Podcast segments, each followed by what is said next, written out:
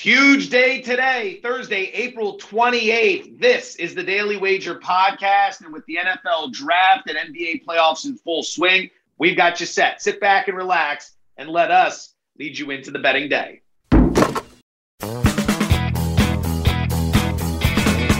All right, ladies and gentlemen, welcome back to the Daily Wager podcast presented by DraftKings, America's top rated daily fantasy app. She's Anita Marks. I'm Joe Fortenbaugh. We are both here in Vegas, ground zero for the 2022 NFL draft, which is happening right near the LINQ Studios, which is where we work. Anita, it was great to have you on set yesterday. I hope things are going well. It's going to be a big grind today. And then we've got the ESPN party later tonight, where there will probably be a bunch of executives and talent socializing and watching the degenerate gambling wing of ESPN gather in a corner around a TV with our phones, notepads, and wads of money. Absolutely. Here's here's what here's what I didn't understand coming out here. And Joe, like I love being on set with you and Doug. Yesterday was great. I had a blast. But like I didn't know that we couldn't real live time wager on the draft while I'm out here. That's a problem, dude. So I've got I've got a ton of friends in New Jersey, like on their computers, waiting for my text messages. This party is going to be fun, and I know that you you're going to be my date tonight, which is going to be great. But oh, I got you. But like, I'm gonna be on my phone the whole time, text messaging my friends in Jersey, placing bets for me because we can't place bets out here in Vegas. I mean, come on, man. Yeah, the draft bets, that's the thing with Vegas. Uh, all the draft props come down 24 hours before. Fun fact I was having dinner with Chris the Bear Fallica last night. After dinner, no lie, Bear got in an Uber, went to the airport, got a rental car, drove to the Hoover Dam, which is Arizona, and made bets that uh, he wanted to get in because there was nothing left in Vegas. And he was doing this in the dark at the Hoover Dam. And then he gets in his car and drives back all while texting me uh, all about what he's doing and what lines have moved. I was like, Bear, it's almost midnight at this point. We can catch up on this tomorrow. Hopefully, he tells the story on Daily Wager today. But enough of that. Let's jump into the NBA card. We'll go in chronological order. The Philadelphia 76ers lead their best of seven series against Toronto, three games to two, but it's getting dicey. Philly started up 3 0. Toronto's won each of the last two. Game six in Toronto tonight. Philly laying one and a half, total of 210. What in this game catches your eye? I love the Raptors here, and I'm going to take them on the money line uh, at plus 105. Uh, a few things. Number one, Embiid's hand, uh, the torn ligament in his thumb. That's an issue, man. Like he's gonna, as we know, he's gonna need surgery. It has it has hindered him big time. Also, no no Thybulle tonight. They're back in Canada, therefore he doesn't have his booster, so he can't play. And so they take a huge hit defensively. Meanwhile, for the Raptors, Joe, no VanVleet, and not to take anything away from him, I actually feel this Raptors team is better without him. Defensively, they they take the court with a lot of bigs. They're long, they're longer, they're more athletic. And I came across an interesting stat. The combination of Scottie Barnes, who you know I love, I talk about him all the time whenever I can on Wager, and Siakam, um, they're plus 12 in regard to point point differential when the two of them are on the court as opposed to when they are not. So they they have found something chemistry wise offensively with those two. And last but not least, hate to take a, a, a knock on Doc, but Nick Nurse, I, I feel he makes better adjustments. So I like the Raptors at plus 105.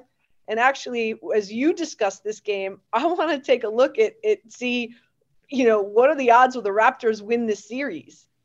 Yeah, I I can't play the side here because I'm tracking this and I'm saying to myself, based on where the price is, it feels like there's value in Philly because everyone's moving off of them. That being said, if you look at every game in this series, it's gone from like Toronto blowout to Toronto regular loss to Toronto tight loss in a game they could have won, to Toronto win, to Toronto blowout win. The Raptors have gotten like better in every single game this series. Nurse is, is, is coaching circles around Doc Rivers. So for the side, my, my mind is twisted up like a pretzel. I don't love the bet, but it's a small half unit wager for me. I'm going to play the over of 210 and a half. People might think it's crazy, but I think this is the time to strike. The total's been coming down the entire series. This is the lowest total we've had for the entire series at 210 and a half. And if you look at what happened in the last game, Philly shot 38% from the field. That's atrocious. And that's their worst performance in five games this series. The two teams combined to shoot 18 of 68 from deep. That's 26%. That's abysmal. And you only had 33 total free throws in that game, which is the lowest of the entire series. So, what I think is naturally, and we talk about this all the time, positive regression. Uh, both teams shoot a little bit better from three. Philly shoots a little bit better from the floor. You get more free throws. And as a result, we get the cheapest total, the lowest total of the entire series, and it ends up going over. That's the bet, but it's not my favorite of the night. We'll talk about better bets as we work our way through. And that leads us into game two 3 2 edge for the Phoenix Suns. Game six in New Orleans. Phoenix laying two, total of 215. The Pelicans have been fighting for their lives all season, and they've done a great job, but I don't know if it's going to end tonight. I'll tell you what I'm betting in a moment, but I want to hear from you first. How are you attacking Suns Pelicans? Really quick, uh, Raptors to win the series 5 1. I'm on Ooh. it. I'm going to play it, Joe. I'm going to play it, Joe. I'm going to play it. All right. Suns, All right. Pelicans. Suns Pelicans. Listen, I love this Pelican scrappy team. They got talent and they are not scared of the Suns. Obviously, a big reason. Still no Devontae Booker, right? Uh, no Devin Booker. So, uh, you know, Chris Paul stepped up in a big way. Him and Ayton, uh, they're producing double doubles. Ayton shooting 68%. I don't think Bridges has the game that we saw him have last game in regard to the number of three pointers he he he put up. He also had four blocks. I just like I like this this New Orleans team back at home trying to force a game seven. McCollum's averaging 20 points a game. Ingram shooting over 50%. Herbert Jones is stepping up in a big way. I even like one of the prop bets I like here, Joe, is Herbert Jones over two and a half steals and blocks combined. He's a total of four the last two games. He's really been the difference maker when you look at the games that the Pelicans have won as opposed to the Pelicans have lost. So I'm going to play the Pelicans. Give me the points, please. I like their scrappiness. I'm going to be rooting for them. And Herbert Jones over two and a half total uh, blocks and steals combined dangerous situation for me because I'm going the other way. And I did that to you yesterday in the Golden State game, and I got burned. I got burned. You said it. You said Golden State's probably going to win, but you're taking the points, and you ended up winning that bet. So I'm going to do it again. And shame on me. Come Friday when you and I are co-hosting bet, I will make no picks if I lose this. You will make all the picks, and I will just nod and agree and say, yeah, what she said. There's no reason for me to disagree with any of this. Suns minus two. My other bet is going to be the Suns team total over 107 and a half. Let's start with the side. I'm a bit surprised that it's only minus two. Games three and four in New Orleans were minus two and minus two and a half. Phoenix won and covered the one. They lost the other outright uh, to New Orleans. But with them winning game five and putting the Pelicans on the break, and given the history of these teams up 3 0, how they end up closing out in, in a situation, Doug's going to have the stat later on Daily Wager, but it's been something we're, we're following. I thought this was going to be closer to three, three and a half. So at two, I'm going to get involved. The Suns, and this leads into the team total analysis as well. The Suns have shot 50% from the floor in every game this series. Doesn't matter if they have Devin Booker or not, they're finding ways to knock down shots. It's not a problem. They're averaging 110 points per game for the series. They've scored at least 108 in four of the five games. The one game where they didn't hit the mark was game four against New Orleans, which, by the way, featured the slowest pace of the entire series, as well as the Suns producing their worst offensive rating of the entire series. And they still got close to going over this total of 107 and a half. Take note that everything I'm talking about is happening despite the fact that over their last three games in this series, the Suns are shooting just 26% from three. So they're scoring a lot of points, and they're putting up a 50% field goal rate despite not knocking down any of their threes. So I think it's cheap at minus two. I will play the Suns, and I like the team total over 107 and a half.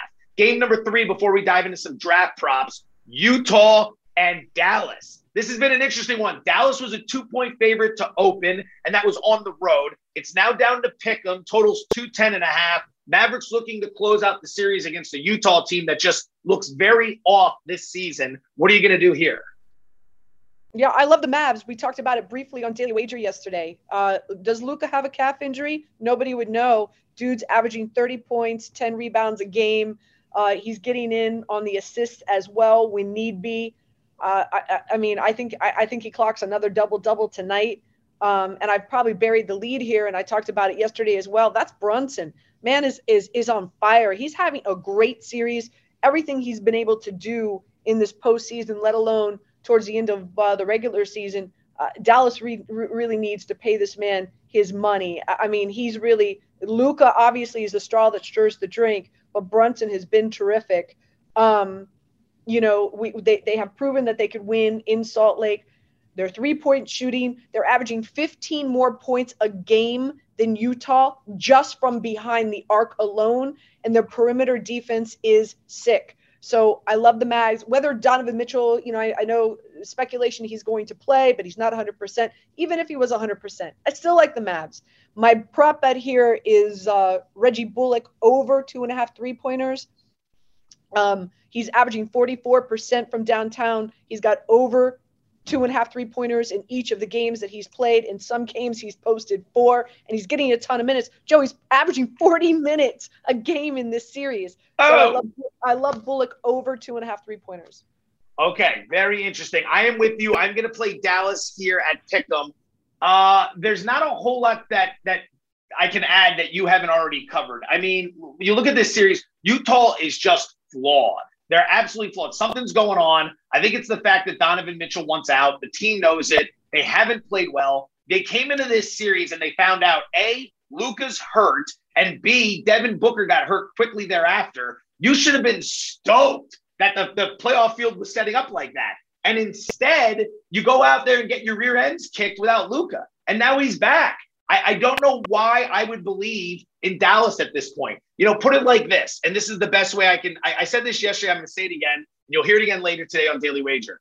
Dallas produced their worst three point shooting night of the entire series in game five, right? The last time we saw them, it was their worst three point shooting effort of the entire series. They were 27%, and they still won the game by 25 points. They still won by 25 points. I don't know what Utah can do. Mitchell looks like he's going to play, but he's got hammy issues. He's got quad issues. I think the Jazz are packing it in. I don't think the fans are stoked about this team at all. Dallas gets it done.